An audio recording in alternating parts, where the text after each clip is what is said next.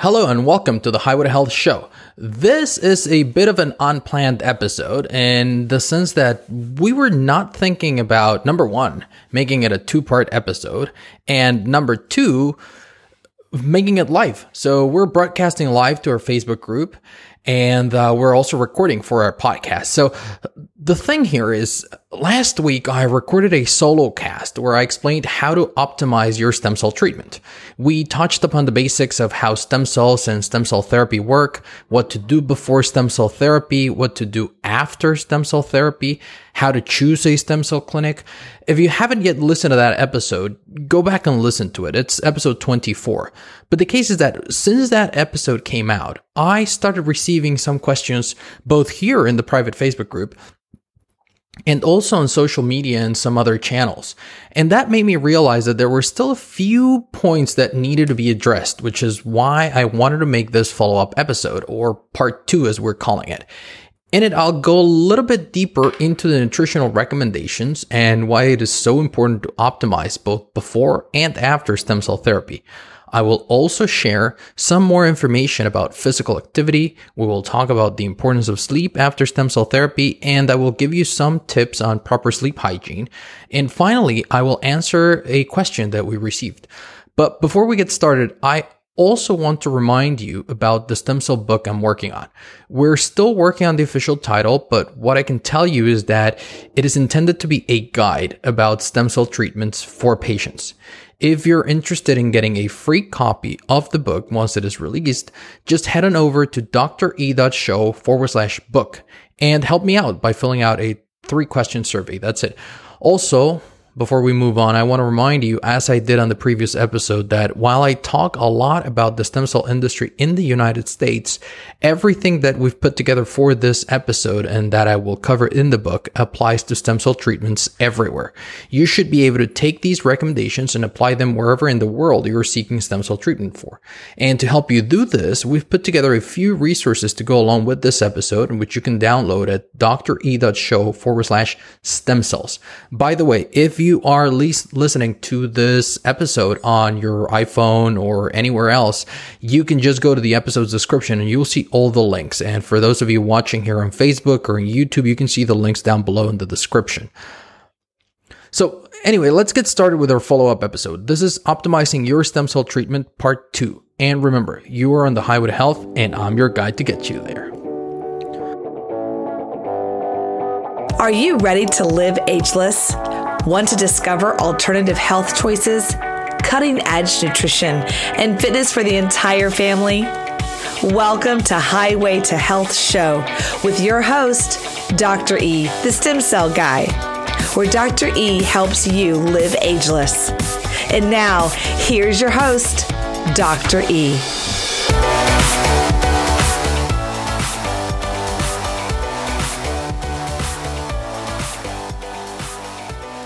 So, as I said in the introduction, I'm going to cover some things I overlooked in the previous episode, and I'm also going to go into more detail about a few others.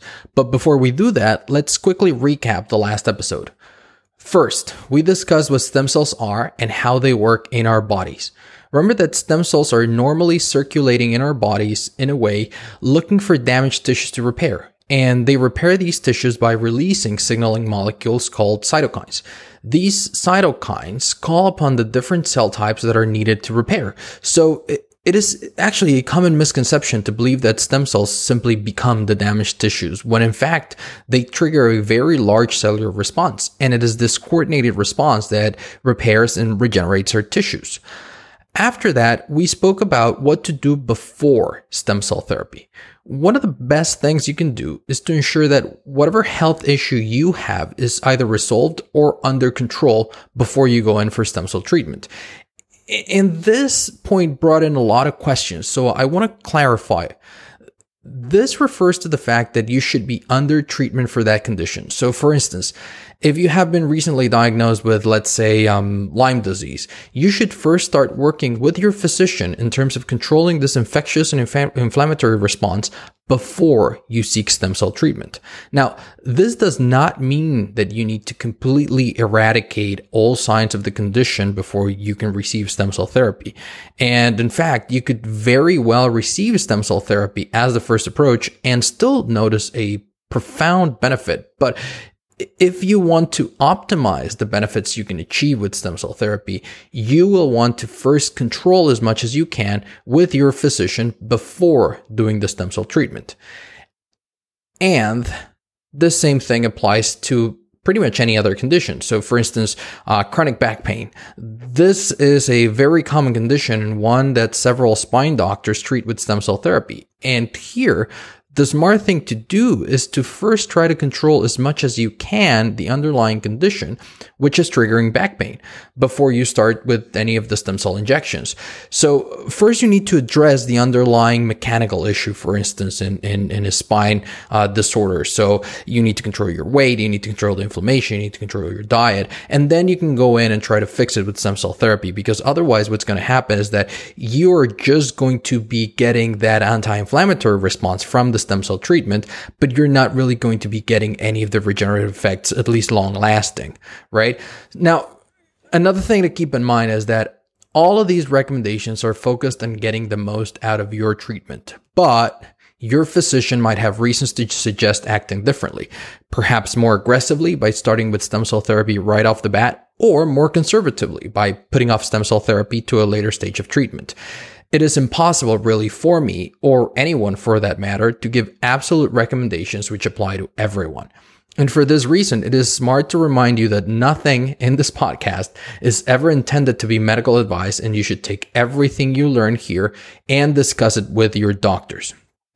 And if you don't have a stem cell knowledgeable physician, I'm happy to provide a referral. You can find a link for that in this episode's description or by going over to dre.show forward slash stem cells. Now, I also mentioned in the previous episode that the nutritional aspect is often overlooked by most physicians dealing in regenerative medicine. Eh, truth be told, I also almost overlooked it by just literally glazing over it. And this is a very, very important piece of the puzzle when you want to get the most out of your stem cell treatment. So let's go a little bit more specific. First, let's start with the obvious. It is so important to always remember the fundamentals. It seems like we're always looking for a magic pill or superfood that will fix all of our nutritional deficiencies, but really that's never the case. In fact, more often than not, it is not so much about adding anything special to the diet as it is about removing the harmful things that we're consuming. So, for instance, I see a lot of people worried about the price of grass fed beef or getting their children to eat more fresh veggies. And while these are very valid concerns and things we should definitely strive to do, it would be far more beneficial to first remove the harmful things that we're eating. So think of this case, and it is a very common case among the autism community, for instance. As some of you know, it is recommended for children with autism to follow a gluten-free, casein-free diet, right? Well, it turns out that many of these kids are also very picky eaters, so meal times are usually very difficult. And more often than not, parents of these children, when they're told this, they immediately head on to their local Whole Foods market or, or whatever applies and they start buying gluten free everything and organic veggies and whatnot. But this is, you know, this is not bad by any means, but the first step should be to stop consuming processed foods, for instance, or sugar or artificial sweeteners. As always, it is more important to remove everything that's harmful and then incorporate the better options. Just like you cannot outtrain a bad diet, no amount of kale or goji berries will undo the damage caused by processed frankenfoods. So step number one is to remove as many potential contributors to inflammation as possible. The obvious ones are everything that's processed, everything that's deep fried and basically everything that's sold at the checkout counter in the grocery store. All those sweets and chips and sodas, etc. All of those things have got to go. Then you may go a step further and start removing some of the common triggers of inflammation in our diets. So the smartest thing to do, and something I normally encourage pa- uh, patients to do, is to follow the whole 30 diet. There are, there are numerous books and uh, cookbooks following the whole 30 diet plan.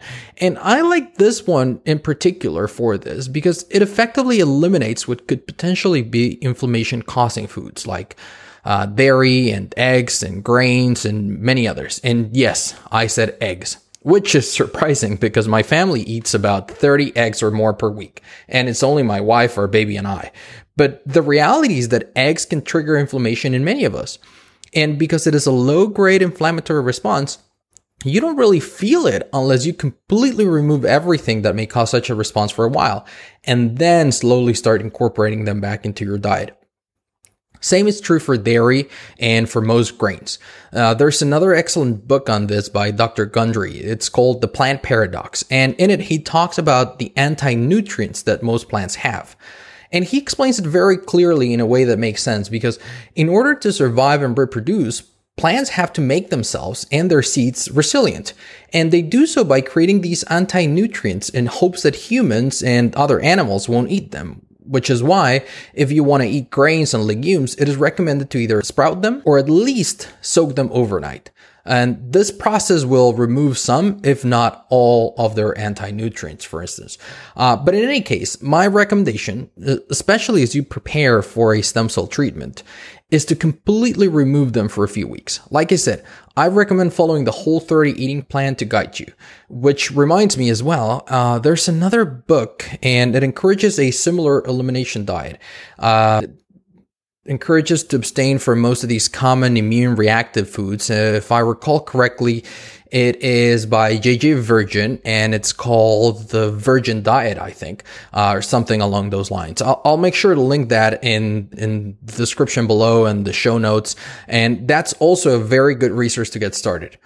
Now, while I emphasize that doing this for a few weeks before stem cell therapy it is also very, very important to follow a very similar and even this same plan after stem cell therapy. And think about it this way.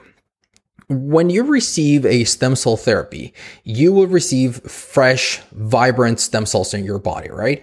And these stem cells will find damaged cells and tissues and start releasing cytokines to call and to recruit the appropriate cells and these cells will repair and regenerate. Now, these cells will need nourishment and raw materials to do this. If you had a choice, where would you rather have these cells grab their nutrients from? Clean, nutrient rich foods or processed crap? I know which one I would choose. And secondly, as well, you must also remember that the most important source of inflammation is our diets. Period. There's there's no other thing that comes even remotely close to that. And the last thing you will want to do is to create more inflammation that will take away some of the stem cells you just received. Makes sense, right? So, what else do I recommend in terms of nutrition? Hydration. Hydration is incredibly important and again, incredibly neglected. In fact, most of the time when we're feeling hungry, it is really thirst that's driving that response. Our body knows that certain foods have a lot of water, and so it triggers those cravings eh, so that it can go and get the water it needs. Remember that our bodies are made up mostly of water. And water is what our cells are filled with. And it's a medium through which they communicate to one another and through which all of their biochemical reactions occur. And the less water we have, the less effectively our cells will function. Now, the easiest way to stay hydrated is to drink enough plain water. If you want to be fancy, you can add some electrolytes to it. I will sometimes do that, especially in the morning after waking up, eh, because adding electrolytes helps your cells absorb uh, the water more efficiently. And so it's always a good idea to do this early in the morning, but don't overdo it. Don't overdo the electrolytes if you're adding them. I've, but the important thing here to take home is to drink more water. You don't have necessarily to add the electrolytes, but you do have to increase the amount of water you're drinking. And, um, I think that covers the nutrition side of it. Now let's talk about physical activity or movement. Truth is, our bodies need to move constantly. And this is important not only in preparation or right after a stem cell treatment, but all the time. Physical activity has been shown time and time again that it can improve our moods, boost our metabolism, release several hormones, strengthen our bones, or joints, maintain our muscles, prevent osteoporosis, and really prevent many other chronic diseases. But in the context of today's topic, I want to emphasize the importance that physical activity has at a cellular and molecular level. It turns out that exercise causes changes in our cells that can effectively turn on and off certain genes. And by doing so, it affects how our cells create proteins. These proteins can be enzymes, which help speed up certain functions, or they can be different transporters, which help move glucose and other molecules in and out of cells, or they can even help protect from other harmful toxins. But but that's not all. You see, studies have shown that exercise induces changes in our monocytes, which is an important type of white blood cell. And this, in turn, causes a reduction in the body's own inflammatory state, which, as we already know, is a major risk factor for most chronic disease. Now, before you start thinking that you need to join a gym in order to benefit from a stem cell treatment, keep in mind that you can start simply by becoming more active throughout the day. The most important thing to do is to not be sedentary for long periods of time. This is something, in fact, that even regular gym goers are very guilty of. I was very guilty of this for a long time. And it basically means that it's not enough to go to work out for 45 minutes in the morning and then go sit in the car for an hour, get to work, sit there for five, six, seven, eight hours, get back in the car for another hour, and then sit down again at home to wind down. The research has shown that we need to move approximately every 15 to 20 minutes to help our body circulate our blood, our lymph, uh, help our joints and muscles stay active, to promote the cellular benefits we just mentioned, and to avoid cellular sluggishness. So what I do now, which I learned from Brian Johnson of uh, Optimize, is to use timer on my watch. And it goes off at exactly 16 minutes and 40 seconds when I'm working. And when it does, I simply stand up, shake off, maybe do a few squats or some simple stretches, a few deep breaths, and get back to work. It's a quick enough break that I stay in the zone, but it also allows my body to move and avoid sedentarism. And the reason it's uh, 16 minutes and 40 seconds, well, that's exactly a thousand second cycles. So it's just a nice round number. But most of the time, adding this kind of reminder is a great first step in the right direction to improve your physical activity. And then, depending on the condition you're seeking stem cell treatment for, you might start adding some additional exercises to your morning routine, maybe some yoga, maybe going to the gym, maybe Pilates, but always consult with your physician first. And what about orthopedic or sports injuries? Well, in those cases, your doctor will probably start you off with some physical therapy. This is incredibly important. Um, although they may also opt to go straight for a stem cell injection and then do the physical therapy right afterwards. What I'm trying to say is that it is very, very important to always have physical therapy either before and or after. Uh, that school of thought that what was needed was complete immobilization has been dead for several years. The sooner you're able to move, the better. And now that we get the importance of uh, movement, let's go to the third point that I want to make and that I want to go deeper into in this episode. And this is another area that has gained a lot of momentum recently in the wellness arena, and that is sleep.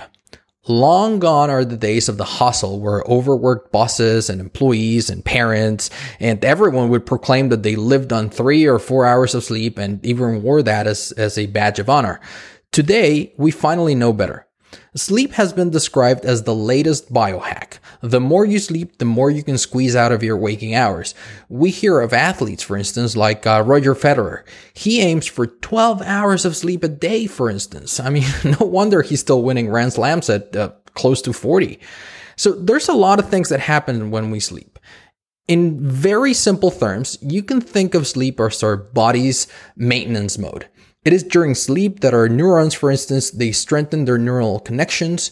Uh, and that's the reason why, if you recall your college or your high school days, do you remember when you were cramming for a big test and you would study late into the night and suddenly it felt like you were not remembering anything you had just read? And so at that point, you would just give up and go to bed. But then come the next morning, you would find out that you could recall most of it. Well, what happens here is that during sleep, your brain continued working, creating the necessary neuronal connections for you to recall that which you had read the previous night. Sadly, as I'm sure you found out in the next test, those new pieces of knowledge did not last long in your memory unless you reviewed them again in a process called spaced repetition, but that's the subject of a completely different episode. What's important for you to remember now is that sleep is crucial for tissues and for cells to be repaired. And the better the sleep, the better the repair. You need to have enough REM and deep sleep throughout the night. There's no point in spending 10 hours in bed if you spend them all in light sleep. Once again, just like nutrition and exercise, sleep is something that we need to observe and protect all the time. But it is crucially important in the weeks leading up to a stem cell treatment as it is in the weeks afterwards. So here's my recommendations for proper sleep hygiene. In order to plan accordingly, you need to think backwards. I know you think you can function with less than eight hours of sleep, but the likelihood of that being true is incredibly slim. It has been shown that only 2% of the entire world's population is able to do that. So if I was a betting man, I would bet you need at least eight hours per night.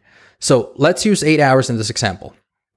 And like I said, let's start with the end in mind. As a matter of fact, Brian Johnson, uh, he also says that a perfect day, or a masterpiece day as he calls them, starts the night prior. And I have to agree that.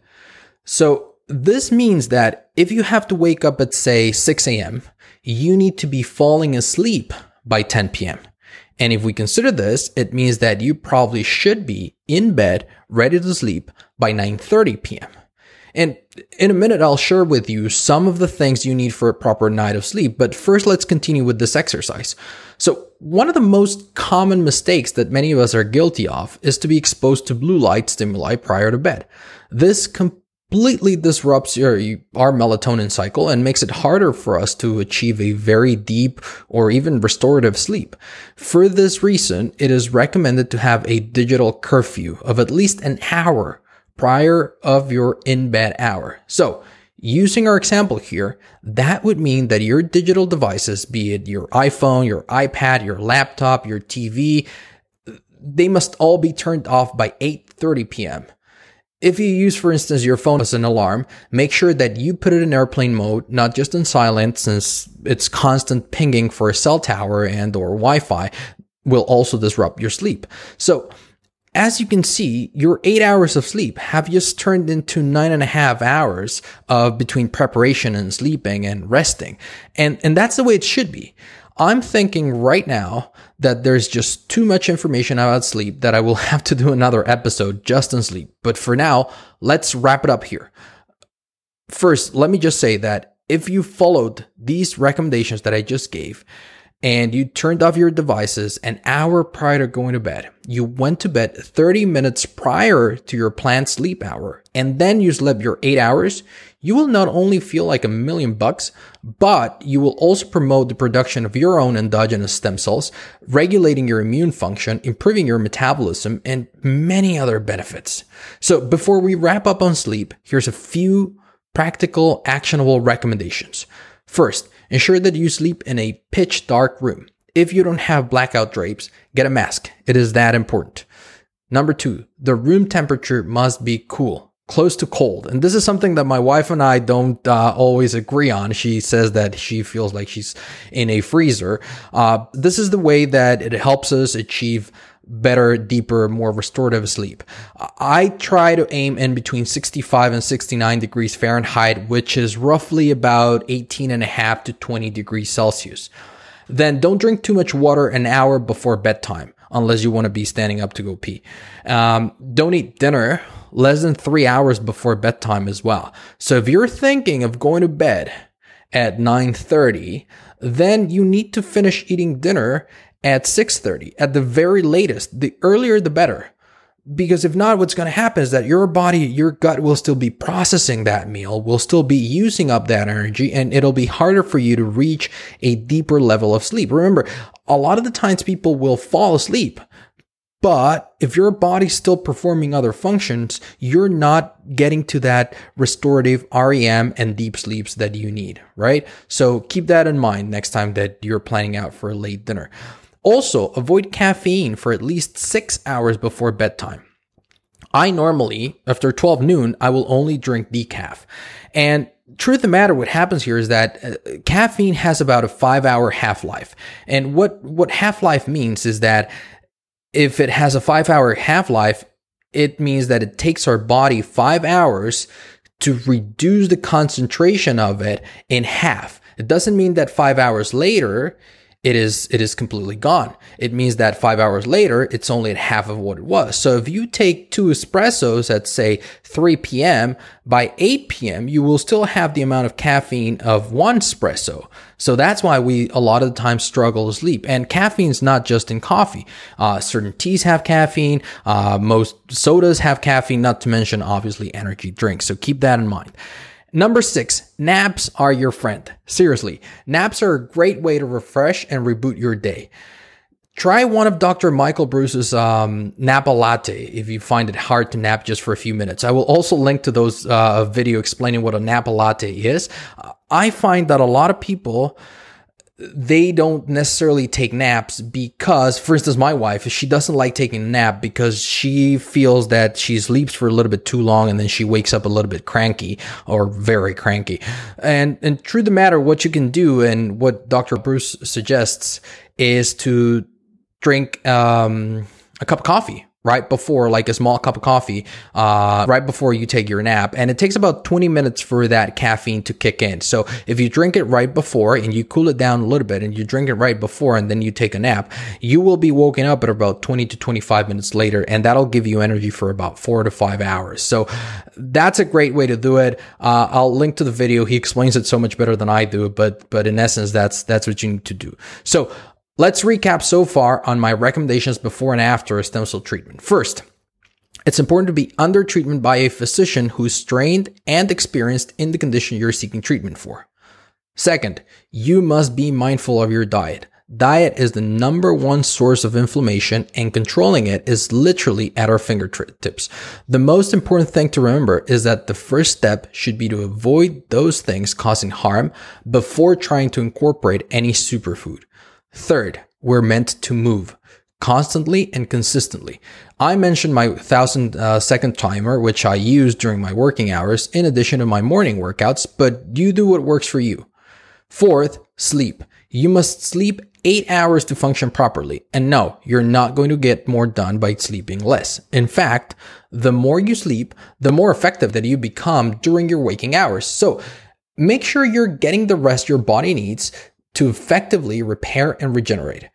I hope this information answers some of the questions from last week's episode. I also hope that this gives you a better understanding of the fact that stem cell therapy does not work on its own. In fact, if you don't do the work, stem cells won't work for you either.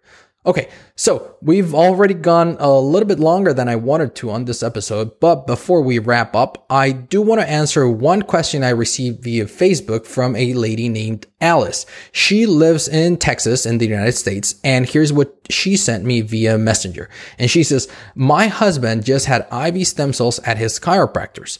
I told him they were not real stem cells, but he went ahead and got it. What do you think they put in his body? Well, I'll go ahead and read to you what I said to her via Facebook, but before I do, I want to emphasize the fact that I have nothing against chiropractors as health professionals. As a matter of fact, I go to chiropractors and I do believe that they fill a very specific and important need in the health field, but I do have something against health professionals who offer treatments outside of their scope of practice. And yes, in this case, the chiropractor was acting outside of his scope of practice since he was the one who diagnosed the need and administered a stem cell treatment. Both of those things have to be done by a medical doctor, not just signed off by a medical director, but determined and supervised by a physician. A physician to whom this lady's husband never even spoke to. As I said before, this is clearly outside a chiropractor's scope of practice, and for that reason, I'm very vocal against it. But let's be very clear that these quote unquote doctors are a minority within their profession. Most chiropractors I know are incredibly ethical and professional, and they would never do something like this. Now that we clear that up, Here's what I told her. I said, the cell product that your husband was probably treated with, in fact, does contain very few, if any, live cells. But it does not mean that it's useless. Depending on the exact product, it could still offer some therapeutic benefit. What you need to be careful with are infections both from poor quality control in the manufacture of the product and in the lack of training in sterile technique from a chiropractor. Uh, very thankfully, nothing really bad happened to this patient. He had no serious side effects. He also had no benefit. So the only loss was financial. But let me just tell you all that it really, really infuriates me when I learn of these things happening in our industry because after all these years in it, I can see the potential it holds and the tremendous benefit it can bring to so many people. But with these doctors ripping patients off, I'm afraid that the regulatory agencies might shut the door entirely, as it has just happened in Canada, for instance. So please, if you're thinking of a stem cell treatment, please please, please make sure that you get it from a doctor who's trained in the condition you're seeking treatment for. And if you're ever in doubt, please reach out to my team and to me and send us your question via our website or our social media accounts, and we'll do our best to point you in the right direction.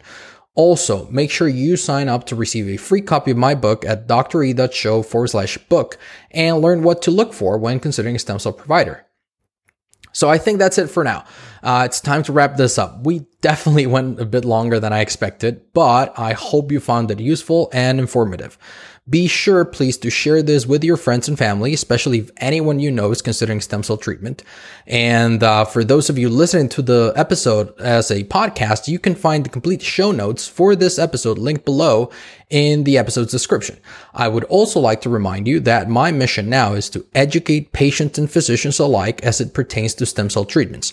I want to continue helping our industry to grow, but like I said previously, while I do want more stem cell treatments to be available, our main challenge right now is for them to be safe. With this in mind, we've put together a few resources for you on my website at dre.show forward slash stem cells. There are some guides to what you need to do before and after stem cell therapy. There's also more nutritional advice than what we discussed here, and even the ability for you to request a referral to a reputable stem cell clinic, among other things. Just head on over to dre.show forward slash stem cells for these resources. And that's it for episode 25. Thank you all once again for tuning in. I look forward to seeing you here next week. I am Dr. E, the stem cell guy. You are on the highway to health, and I'm your guide to get you there. Thank you for listening to Dr. E's Highway to Health show, helping you learn the science of living ageless. Did you enjoy the show? Please like, share, and subscribe where you listen to podcasts. Dr. E wants to hear from you. Go to dre.show. Again, that's dre.show. Until next time, this is Dr. E's Highway to Health, helping you live ageless.